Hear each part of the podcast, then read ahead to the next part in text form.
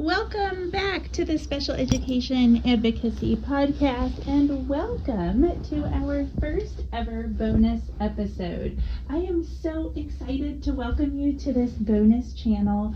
Thank you so much for pre registering for our conference, which is taking place on January 28th. It is shaping up to be a real, really great conference. I can't wait to invite you to attend that and to see you there it is going to be wonderful. This bonus channel is going to turn into something bigger than this. I've got some plans for 2023. Stay tuned for those. This is a little bit of a trial to see how things are going, but I have pretty much confidence that this channel is going to turn into something bigger and better and really exciting.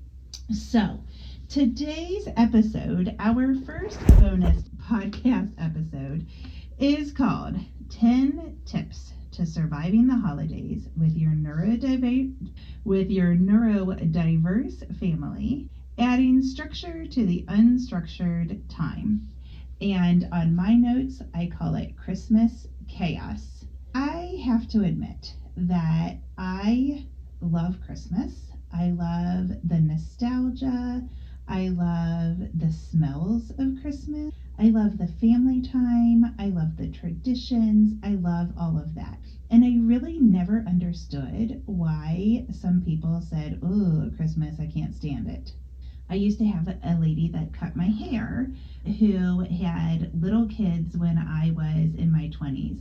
And she would drone on and on about how badly she hated Christmas. And I just thought that was absurd. I didn't understand how you could dislike Christmas. And then I had Jack. I think even when I was managing Christmas with just Griffin, it was pretty manageable. But holy cow, managing Jack's behavior, Jack's anxiety, Jack's social skills, Jack's excitement, all of it, managing Jack and helping Jack to access holidays, basically all holidays, particularly the Christmas holiday in our family, is bonkers. It is so hard. And I totally understand how some people just don't like it. They just don't like the cake. And because I want to like it, because I don't want to be a Grinch and I don't want to be, I don't want to say bah humbug, I have figured out ways to enjoy Christmas and to enjoy the holidays. So, whether it's Christmas for your family or it's some other fa- family function, some other holiday, I hope that these 10 tips can be super helpful to you all as well. So, my first tip is to create a daily schedule. I notice, particularly with Jack, but also with Griffin, actually, and to a certain extent for Brandon and me, that it's super helpful if we know what we're going to be doing. It gives everybody kind of a heads up of what to expect, and it helps us to stay on. I know that when the time gets unstructured, when we have all day, that kind of possibilities are endless. We sometimes just stand and stare at one another. Jack will go downstairs in our basement and watch High School Musical for six hours and play with Magna-Tiles and not ever accomplish any. Griffin will go to practice and then he's a teenager. He will spend a ton of time on his phone and never do anything. And we adults, I always say that I spend this time, I bet you can relate, like stuck at my kitchen island, almost like in ready position. Who's going to need me? What am I going to do next? And I'm just putting out fire. But if we have a list, if we have a schedule, if we know what we're going to accomplish throughout the day, we all kind of stay on task. So this kind of mimics the way that the school day and the work day work for everybody else. And I have found that if I provide some of the structure of the school day, like a schedule, that we all do. So I like to do a daily schedule. For some children, it might work out well as a visual schedule, and you might need to spend some time now before the holidays figuring out what that visual schedule is going to look like. What are the tasks that we're going to be doing? Do I need to take pictures? Do I need to download pictures? Do, where am I going to get these pictures? How am I going to create the schedule? What do I need to create in order to give everybody an idea of what's going to happen on a day to day basis? We are wrapping up the Thanksgiving holiday in our house, and every day throughout the Thanksgiving week, I wrote in dry erase marker on the refrigerator what was happening at every hour of the day. So, like 8 o'clock, we're going to play. Even if it's just play, that gave Jack an idea of what was going to happen. I'll tell you what, it cut down on anxiety a ton. It helped us to access the things on our to do list, and it really helped.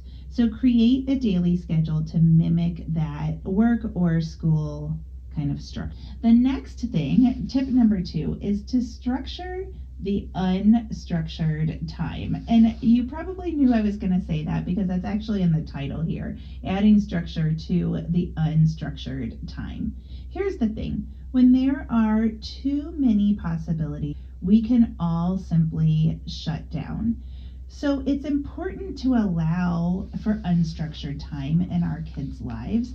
They, a lot of them have very structured environments. At school, a lot of them have very structured environments with their activities, with tutoring and therapies and sports and whew, it does get pretty exhausting. And so unstructured time around this time is great. But what we've got to do is we've got to put some structure around it.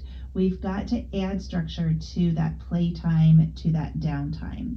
So maybe what we do is we provide choices. Do you want to play a game or do you want to play with this toy? Do you want to watch a movie or do you want to bake cookies? We're providing structure around it. And then maybe in order to watch a movie, you need to set a visual timer. Maybe your child doesn't watch movies. I remember when Jack had a really hard time getting from start to finish in a movie. So we would actually set a visual timer and say, we're going to sit down and we're going to watch this movie for 30 minutes and then we're going to take a break. You might need something that says, when we watch a movie, we eat popcorn and we get under the covers and we do this and we do that so that the unstructured time of watching a movie can at least be enjoyable for you so that you get a rest also. Jack and I spend a lot of time doing crafts and baking during this time of year. And the reason that we do it is because there are so many things that we can work on when we're baking and doing So, one of the things that we're constantly working on with him is completing a task. And so, if you're baking, it's not finished until it's out of the oven and maybe even wrapped up and put with a gift tag on it in order to go to somebody as a little holiday gift. So, the actual baking process, what I do is I take the recipe and I break it down so that Jack knows what we're going to dump into the bowl step by step. Sometimes I just say put the dry ingredients in, put the wet ingredients in, turn on the mixer, that kind of thing. It depends on how complicated the recipe is. But I'm almost always breaking down a recipe so that he's got opportunities to help me with the recipe and so that he's checking through this really structured list of how to do the task of baking. It makes the project, the baking or the crafting, so much more enjoyable for both of us because I get a break. I get to do something that I enjoy. I love to bake and I love to work on crafts. And it's a really a learning experience for him as well. So, suggest activities for this unstructured time and then build structure around them, whatever is right for your family. Okay. So now I've got for number three, tip number three, I actually have four different ideas here.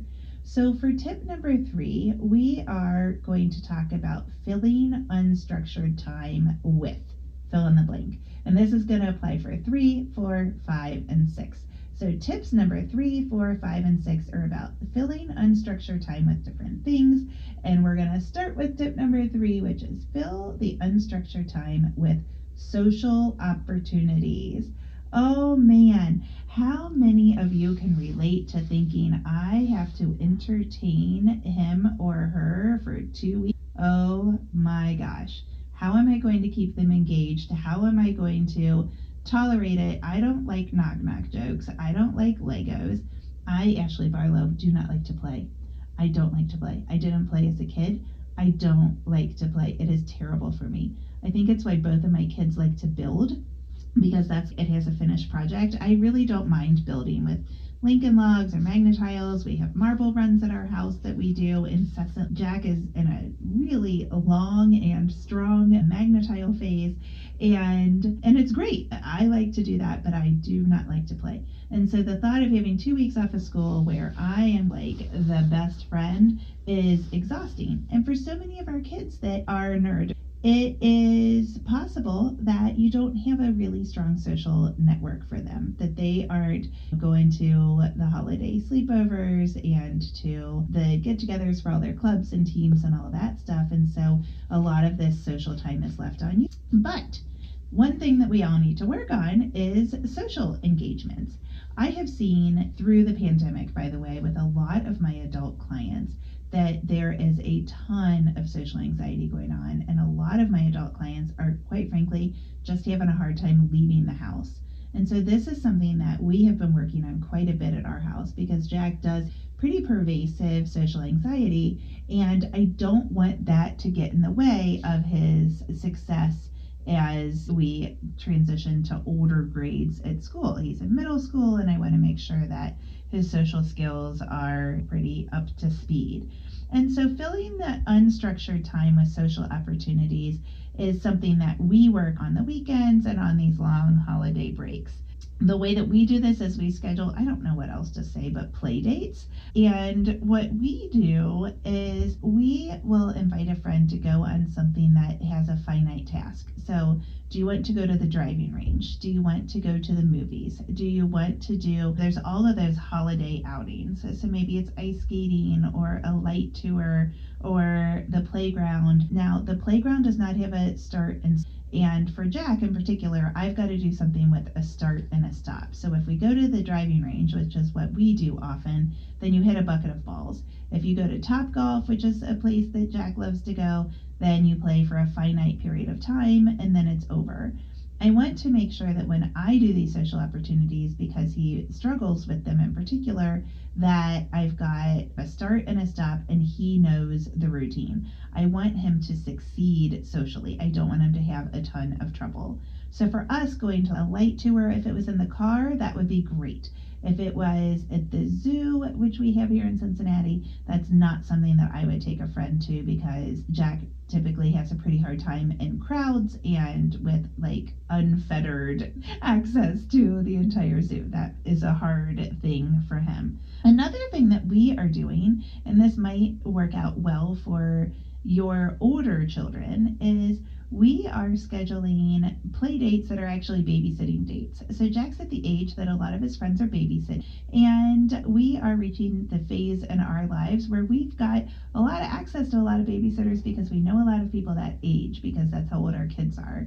And so we're starting to call some of Jack's friends that have stood out as people that will be supportive of him and we're asking if they want to come over and hang out and we'll pay to keep an eye on him. And yes, is that tricky? It is tricky, but we're doing it with kids that we know get it, kids that understand, and to make sure that it works, we're leaving for about an hour. We've done it and just gone and grabbed a cup of coffee, which is really great. And that's giving him some unstructured time that is fun for his friends. And of course, I've talked to them of how to get him engaged in things and that sort of thing. And typically at our house, what they do is they spend a lot of time playing in the basement because we've got all kinds of games in the basement, like air hockey and that sort of thing. So that is the first one of those filling the unstructured time with social opportunities.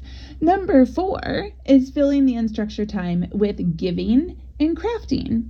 This is a great time of year to do some giving. And when we are giving, we are working on many skills. We might work on social skills, we might work on our language skills, we might work on our social emotional development. Giving is what it evokes a wonderful feeling. So, doing crafts, as I said, is a great way to structure time. And crafting can work on so many other skills, right? So, if you're working on a craft, you can work on fine motor, task completion, attention span, language skills, all of those things. Also, what I love about crafting is it helps everybody to slow down. And my oh my, isn't it great to slow down at this time of the year? So, if we slow down by sitting at the table, by accessing our creativity, by calming ourselves, by engaging in a sensory activity, the holiday seems so much better. One of the favorite crafts that we've ever done is I made salt dough, which has to cost about 50 cents and makes about 700 ornaments. It is literally like making sugar cookies, only uh, you make salt dough. You can Google that. It's super making. You just use your cookie cutters and you cut them out and you bake them, and they turn really hard. And then you can make ornaments out of them. And one of my favorite years, we spent probably three or four days for two or three hours painting those guys. We just put some boxes over top of the kitchen table and we had a little painting station and it was so calm it was so sweet those ornaments we had so many that we attached them to gifts that year as like little gift toppers and oh man we just slowed down so much to do that you can also make ornaments with cinnamon. There's a cinnamon recipe that my kids have done in their class parties and that sort of thing that they smell really good for a few years. That's fun. It might be doing sugar cookies, it might be doing holiday crafts. We have a Michael's pretty close to our house, and I think Joann Fabrics has these as well. There are little kits that you can buy. They might retail for like $8, but I get them on sale all the time for $2.50. And you might be making an ornament or you might be making some kind of little knickknack that you can put on a windowsill or a countertop or something like that. It might be a hat or a necklace or something like that, but they're like kits that you can do a craft. And I always go pick up a few of those when they're on sale because those are nice. Again, they have a start and a finish, which is a big thing for. So, filling the unstructured time with giving by way of giving crafts is a really nice way for kids, especially kids that are neurodivergent, kids with disabilities, to access some social skills and some holiday spirit. Okay, that was number four. Now we're moving on to number five. I feel like I should say five golden rings. I'm sorry I sang. That was terrible. Number five, fill the unstructured time with mindfulness. So, again, we might need to slow down. This is a crazy time of year. And it makes everybody a little bit more frenetic. And so, if you can spend some time being mindful, I promise it will be better for you and for your children. I talked to a client not too long ago who themselves, the, the adult themselves, was having a really hard time regulating themselves.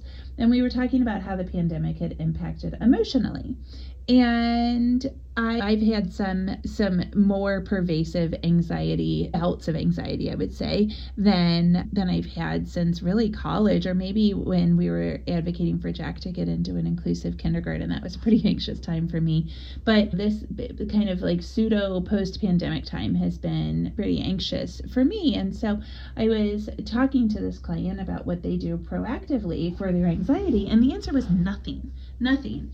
And they said, well, sometimes I have to, I can't even watch a movie. I've got to get up in the middle of the movie and I've got to, I'll like end meetings at work because I can't concentrate anymore. And I'm like, wow, instead of taking a break or in addition to taking a break, if you need it, you might try to do something proactively. You might try to do some yoga or access some heavy work or do some breathing exercises or something.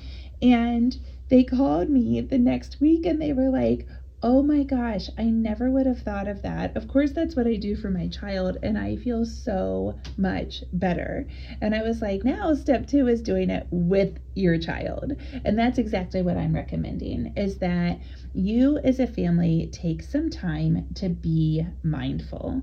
I actually just ordered for myself one of those eye weights that they put on you. I actually get it sometimes when I get my hair washed. My at my yoga studio, they will put a lavender eye weight on top of you. It's those sleeping masks, only I think they're filled with like rice or little beads or something. They're a little bit heavy, and I love them when they smell like lavender. And I'm like, why do I not have one of these at my house? This is so silly. My house is where I'm supposed to go to rest, and I love this thing, and it was $20 on Amazon. So, mindfulness is good for you as a caregiver, and it's also good for your children. Mindfulness is super proactive, like I said. And for our children with behavior needs, it can be proactive for their behavioral and emotional support. And it can be proactive for us so that we are more successful at keeping our emotion out of supporting them behaviorally and emotionally. So, whether it's yoga or it's breathing or it's meditation or it's tapping, some kind of mindfulness is super helpful. I don't know if tapping is all that widely known, but I literally had been thinking about tapping because acupuncture is something that I love and something that helps me with my anxiety quite a bit. And tapping basically relies on vibration through acupressure. And there was an app on the Today Show. It's called My Tapping Solution, I believe. And it is a paid app, but I have been doing that and I absolutely love it. So, tapping is something that is new for me, but I think it is making so. That is number five, and it is filling unstructured time with mindfulness. And now, number six, which is the last one of these filling the time with, filling the unstructured time with womp learning listen, it's not fun. It's not fun for the caregiver or the teacher. It's not fun for the student, but learning is necessity. And if we fill structure time with learning, we at least are structuring time because learning tasks are typically pretty structured, right? We have rules. We have to sit at the table or we have to sit on the ground, and we might have to prepare for our learning by doing some sensory activities. And we're going to sit down and we're going to work for a little while. Another benefit to working on learning is that you are giving your child really good attention. And so if a function of their attention of their behavior is of their problematic behavior is attention, teaching them to learn is really good positive attention, right? Because you're probably working one on one with them, you're probably pretty close in proximity, like physical proximity, and you are probably like just totally one on one, actually paying attention to them, not reading your own book or something like that. And so those benefits can really be good behaviorally and emotionally for the child. Of course, when you work on learning during this time, it's going to help to prevent regression and that lack of recoupment of skills, which is always important.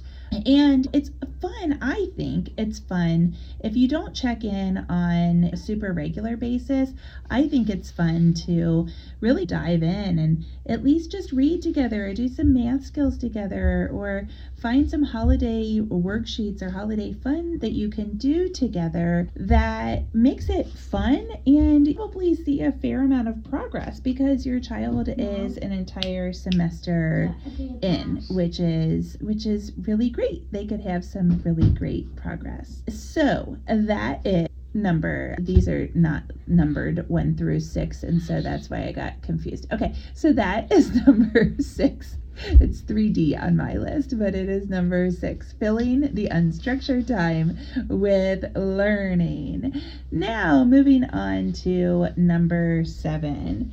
Number seven, my tip number seven is to start to modify, oh, to start and modify your family traditions.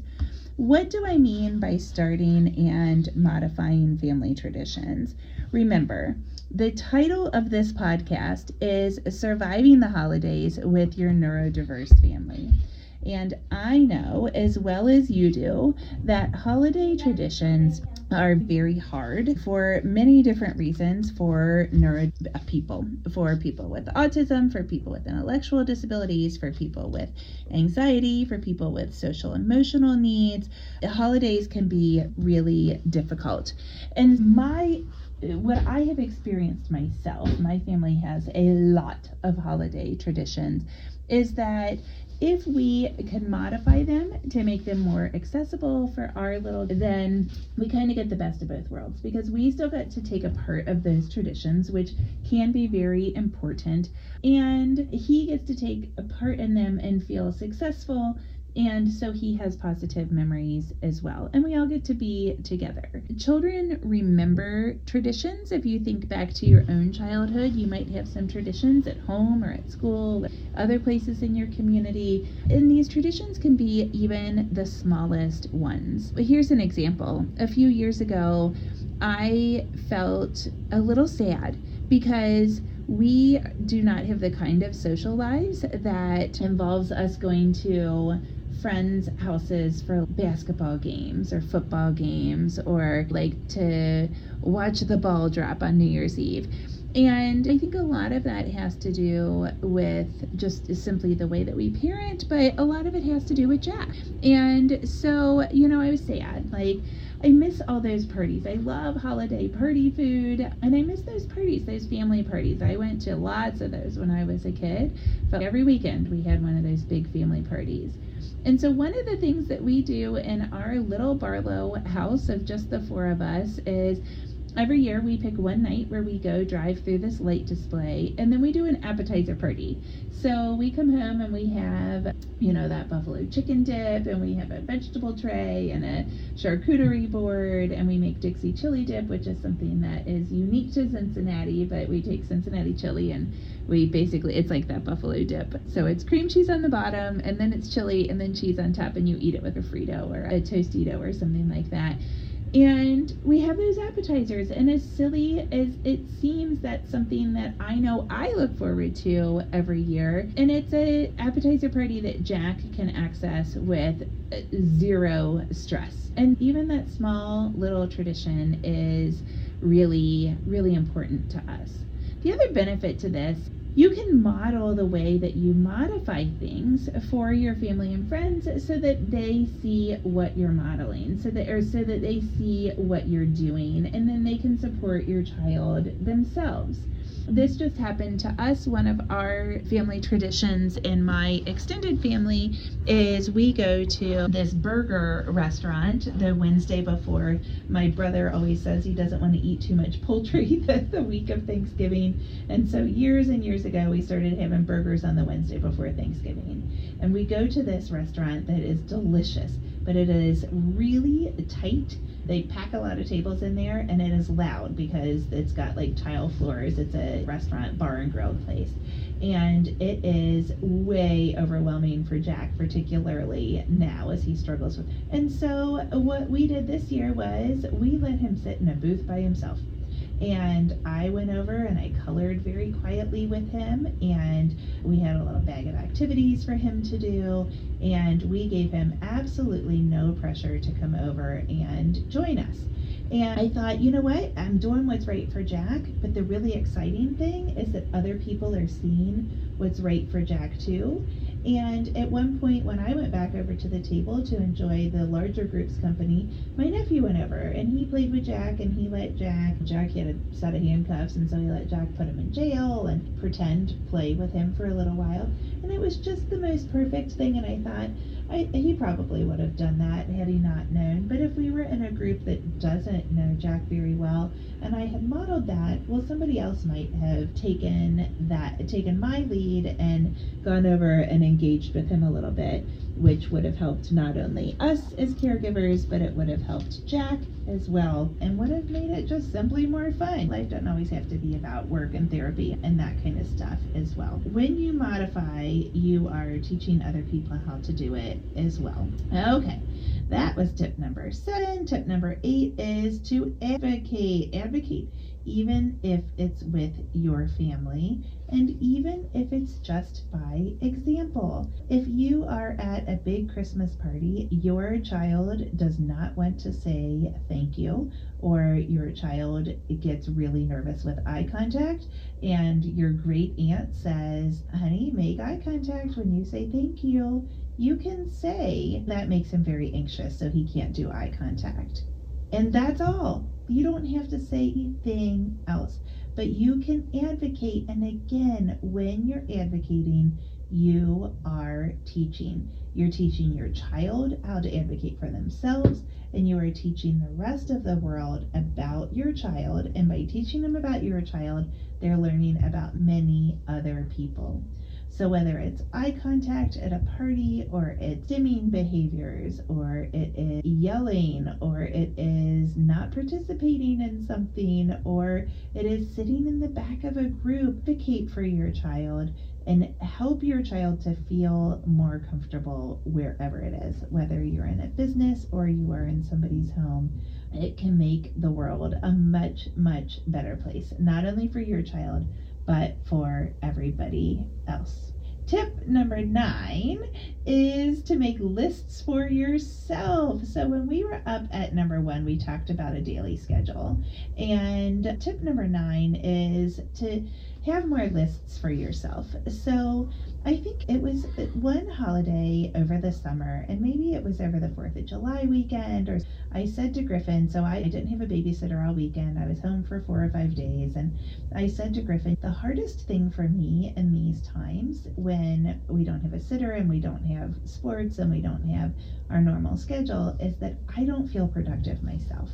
I feel like I am the master of ceremonies and that is my only and I don't get anything done. I don't get to wash my car or to do the laundry or to do anything but cook for you guys and be at the ready to entertain and engage you guys.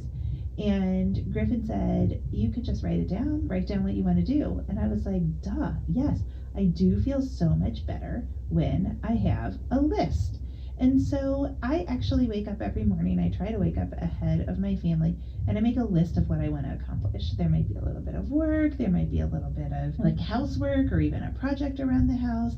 It might just be doing something or buying something or running an errand. I make the list. And then when I check it off, I feel so much more accomplished.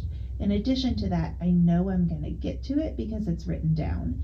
Another benefit is other people see my list. So other people know that I want to go do something. And so Brandon might say to me, Hey, did you want to run to Lowe's? Because I'm going to cut the back grass and Jack can hang back here and I'll throw him some baseballs every once in a while or something like that. And I don't have to communicate that because it's on my list and he's looked over my shoulder and seen it. So making a list to help yourself feel productive seems a lot less chaotic. Other things that I put on my list is exercise. I love to add my exercise to my list because then it actually does get done. But there might also be things on your list like the wrapping, baking, cooking, heck, even getting dressed for dinners and parties and stuff if you're going to someplace. I, I realized not too long ago that because we don't do that much socially anymore, we were going someplace and I didn't have the right shoes and I hadn't thought about it. Of course, I had thought about what I was going to wear, but I did not have shoes that were going to look okay with this. And we had to stop on the way someplace at a shoe store so that I could get the right kind of shoes. And so I thought, boy, before the holiday, I really need to. I wonder how many other people are in this situation, by the way. The reason is because I got a puppy during the pandemic. So he didn't go anywhere. My dog ate all my shoes, and then it's taking me a while to, to build back up the, the supply.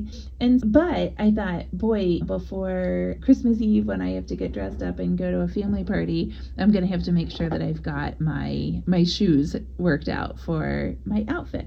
So, even just putting that on your list will help you to feel more productive, which is going to help you to feel more regulated and happier and able to support the other people in your family. And then, tip number 10 to surviving the Christmas chaos with your neurodiverse family is to simply be easy on yourself.